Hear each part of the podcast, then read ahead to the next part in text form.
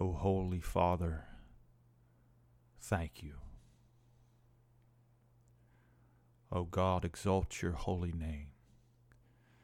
Exalt your holy name, my God, in the name of Jesus Christ, my Lord and Savior. Amen. Thinking back, I'm not sure exactly where we met for the first time. Come to think of it, I may have known her my entire life. She is persistent and loyal, and yet cruel and hateful. She embraces me with the arms of a tyrant. Her mother is destruction, her father torment, her sister depression, and her brother worry. She can't be seen with the naked eye, and yet I know her intimately. She can't be heard with the ear, and yet I know that her desires for me and for me alone. She pursues me tirelessly like a lion in the thicket. Just as the crops pine for the late season rains, so she pines for me. There is meat between her teeth. Her tongue cuts like a razor. There is blood in her mouth. It is her joy to tear and devour, and for some very strange reason. It has always been my pleasure to oblige her. Anxiety has had her heart set on me for as long as I can remember. I've lost jobs in her name. I've forsaken friends at her call. Because of her presence within my heart, I've known fear all the day long. She meets me with my morning coffee and she tucks me in at night. Then we rendezvous in my dreams if she feels like allowing me to sleep. Sometimes I wonder, am I alone? I feel alone. My mind's voice tells me that I'm alone, it says Stu. The whole rest of the world is normal, but not you. You're broken, different, without hope. So I ask myself, when have you ever met anyone who is as wrecked with anxiety and worry as you are? And I respond to myself, never. Is there anyone else who knows the torment of the anxiety ridden soul, the sleepless nights, the doctor's visits, the overabundance of negative thoughts as the wheels incessantly grind within my head, the suicidal thoughts? Don't judge me, I just need peace.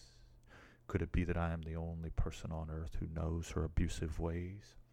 Sometimes I do wonder, but I think not, because there is no end to her appetite and she welcomes all who will accept her invitation. The problem is her invitation is deception. It says love, but there is hate. It says truth, but there are lies. I give her my heart without even realizing it. As the coronavirus makes its way around the world, some people are finding themselves overcome by anxiety and worry and fear. A new burden for some, old news for others. We know that there's a certain fear that is healthy, for the Bible says we should fear the Lord, right? Blessed is the one who fears the Lord always. Proverbs 28:14. But today I'm not talking to those of us who know fear according to the will of God. The fear of the Lord is life and peace. The fear that I'm talking about today is the child of doubt, akin to anxiety and worry. I'm speaking to those of us whom Satan has sought out to devour since the day we were born. I'm speaking today to those of us who have a great need the need for clarity, the need for peace, the need for deliverance, the need for deliverance from the great oppressor of men, anxiety. The truth is, the voice of my anxious thoughts, which were once a scream, are today for me but a whisper, a perpetual reminder of my own great need, my own need for a deliverer. Proverbs 12:25 says anxiety in a man's heart weighs it down. To those of us who are overcome by anxiety and worry, life has indeed become a burden. You and I, we overthink everything. We worry. Then we worry about worrying. Then we worry because we worry about worrying. It is as though we are trudging through the muck in search of solid ground, even minute by minute. But we are lost, and it is dark, and the feeling of hopelessness permeates. Every move requiring way more energy and way more thought than it should. Anxiety can indeed be an unbearable weight. Many people have destroyed themselves because they weren't able to shoulder the burden of it. But who can? I cannot. I know that I cannot. It is only a matter of time and I will be broken, shattered by the voice of the taskmaster inside my head telling me that I'm worthless, or I can't. Or if you are the child of God, why do you feel this way?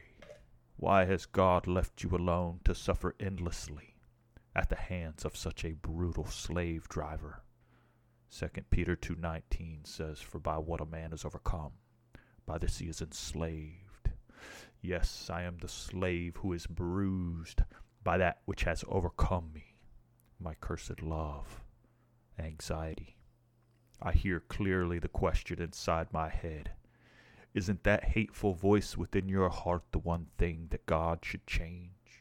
The one thing God should fix? I'm not asking for riches. I'm not asking for houses or cars. Just peace. So where is He?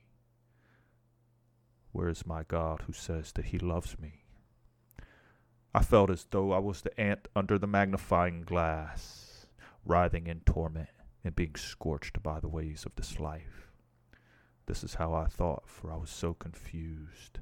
But who amongst the souls of the anxiety ridden is not confused? There was not a scale on earth that could support the weight that I felt in my heart. The heaviness was a deep ocean, immeasurable. Let us delve a little more into the problem. Matthew 14, 28 through 31. Peter said to him, Lord, if it is you, command me to come to you on the water. And he said, Come. And Peter got out of the boat and walked on the water and came toward Jesus. But seeing the wind, he became frightened, and beginning to sink, he cried out, Lord, save me. Immediately Jesus stretched out his hand and took hold of him and said to him, You have little faith. Why did you doubt? Notice that Jesus did not address Peter's fear. He addresses Peter's lack of trust, Peter's doubt. Listen to it one more time. Peter said to him, Lord, if it is you, command me to come to you on the water. And he said, Come. And Peter got out of the boat and walked on the water and came toward Jesus. But seeing the wind, he became frightened. And beginning to sink, he cried out, Lord, save me. Immediately Jesus stretched out his hand and took hold of him and said to him, You have little faith. Why did you doubt? Peter's fear was the manifestation of Peter's doubt. Doubt is the root, fear is the branch. The fear is what shows itself to the world. The doubt cannot be seen. The doubt lives in the dark recesses of the heart, hidden, infiltrating that mysterious place within us. So you've heard this before. As long as Peter kept his attention fixed on the Lord of glory, not only was he succeeding, but he was succeeding at doing the impossible, walking on water and we know that all things are possible to him who believes. Isn't this what Mark 9:23 says? But seeing the wind, he became frightened, and beginning to sink, he cried out, "Lord, save me." You see, Peter made a snap judgment based on what his eyes saw and what his ears heard. Doubt began to seep in as Peter could not help but give his heart to what he perceived as his destruction. Peter's perception of his circumstances took control of his heart.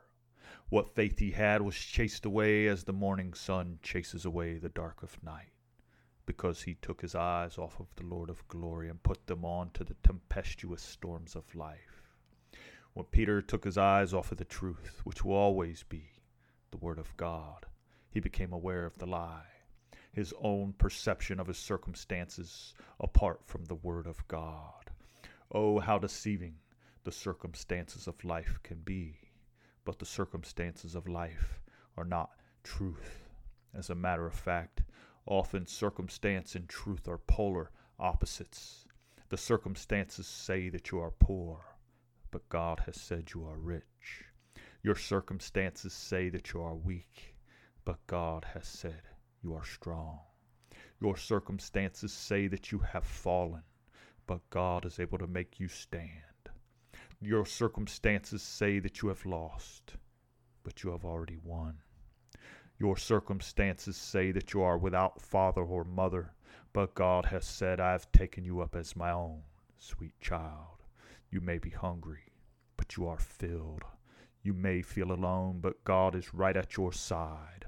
Your circumstances declare your death, but God has said, Behold, you are alive, born again because of the power of my Spirit through my Son, Jesus Christ.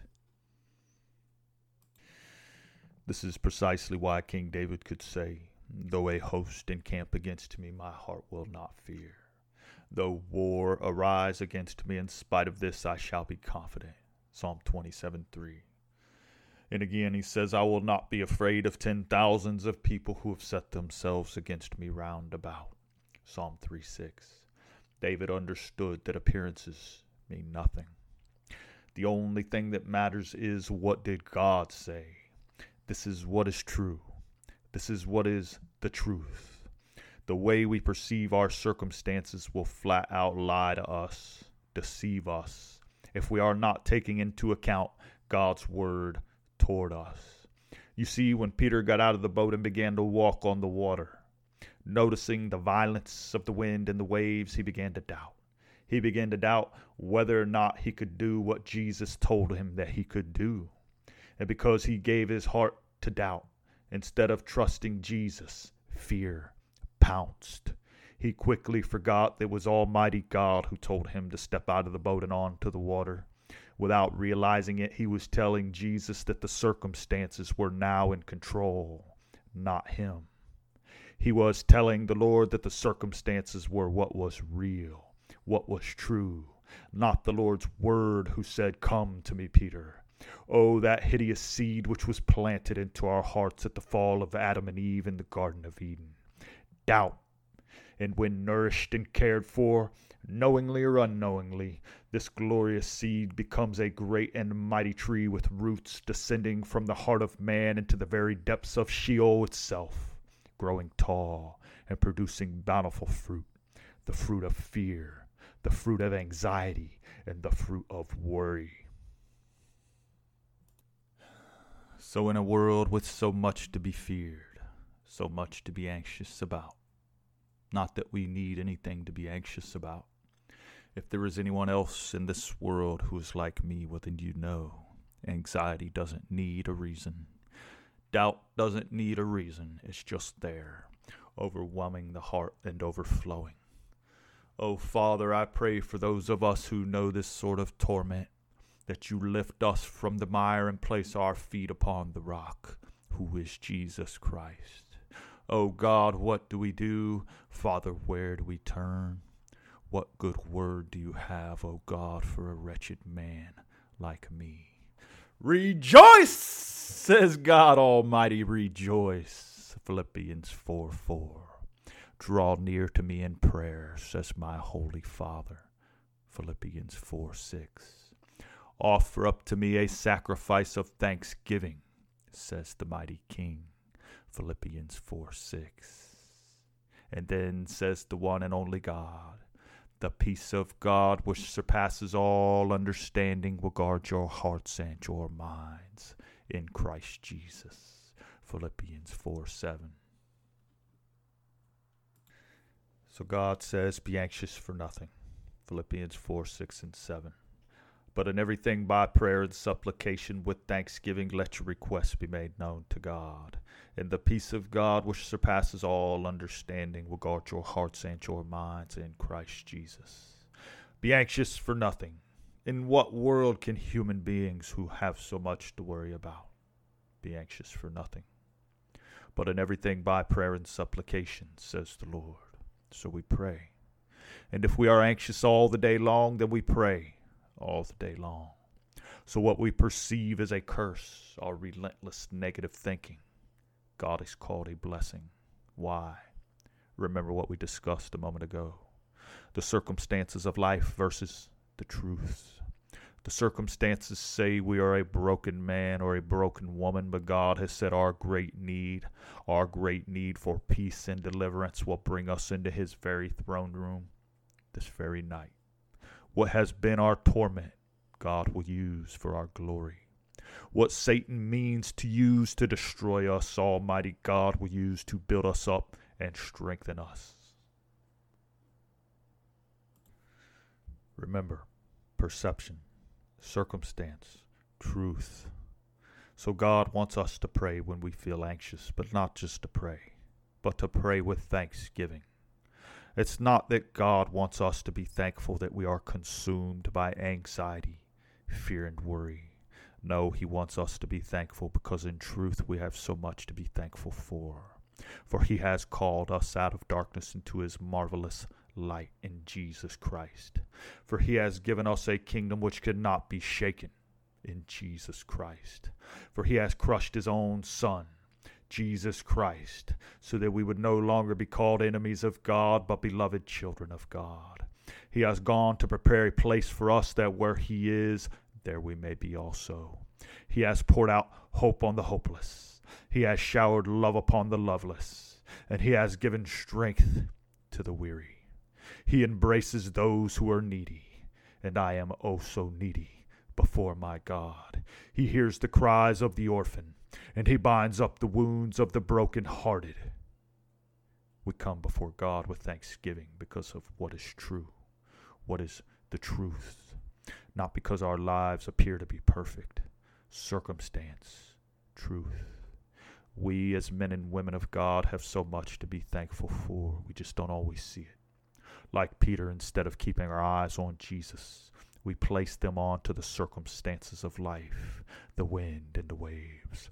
All we see is the storm. Being overcome by fear as Peter was, not realizing the truth that we are perfectly safe hedged in and cared for by Almighty God through Jesus Christ, our glorious Savior. So rejoice in the Lord always. Again, I will say rejoice. Philippians 4 4. Because when my anxious thoughts multiply within me, your consolations delight my soul. Psalm 94 19. Yes, rejoice in the Lord, saith the Apostle Paul and even in the midst of the raging storm, your consolations, your comforts delight my soul, says the psalmist. The heart that refuses to take its eyes off of the Lord Jesus Christ is the heart that will be able to rejoice in every situation. This is the heart that will know what it means to be anxious for nothing. This is the heart that will feel delight at the presence of God even in the midst of the great storms of life. Why? Because this is the heart that believes him. This is the heart that trusts him. This is the heart that has cast doubt to the wind and has wrapped itself in the garment of faith and trust, believing God and believing his word. So we pray because he listens, and we rejoice because he is good. And even when anxious thoughts multiply within us, we find great delight in him, for he is a great treasure. How is it, O God, that you have allowed me to find you, or rather to be found by you? Wretched man that I am. The man or woman who finds joy enough to rejoice and faith enough to delight in Jesus, even in the midst of the great storms of life, this man cannot be shaken. This woman will not be moved because you have decided today to trust Jesus. So earlier I told you that what appears to be a curse is often turned into blessing by the wisdom of our Holy Father. So my fear has driven me to my knees. This is great. My anxiety has guided me to my wonderful Savior. This is unbelievably great. And my worry has created in me a great need, a need that has energized me to go in pursuit of Almighty God, who is my help, my Father, and my strength. This is absolutely phenomenal. Circumstance, truth. So, would I be more blessed if I had no problems at all? Or am I more blessed because I know that I am a broken man in need of help? God will never cast off the broken spirit. No, but He pursues us. God rends mountains to appear before these souls. He will gather in the weary and the broken as a mother hen gathers in her chicks, and he will place us in the safety of the shadow of his wings. So, do you see what my fears and my anxiety and my broken spirit and my great need for help has done for me? Destroyed me? No. It has driven me to the Savior of this world, my great Father and King, Jesus Christ. So, you tell me who's blessed, who's cursed. So, as the storms of this life pound on us at every turn, we choose today to keep our eyes fixed on Jesus Christ, the author and perfecter of our faith. We will not be moved by circumstance because we choose today to give our hearts to the truth. And what is the truth? Instead of fear, there will be prayer and thanksgiving. Instead of worry, we will rejoice. And instead of anxious thought, we will choose to delight in our great God because as long as we keep our gaze fixed on Him, the wonderful, the beautiful Jesus Christ, friends, we can walk on water. Praise the Lord. Sing along with me if you know this one.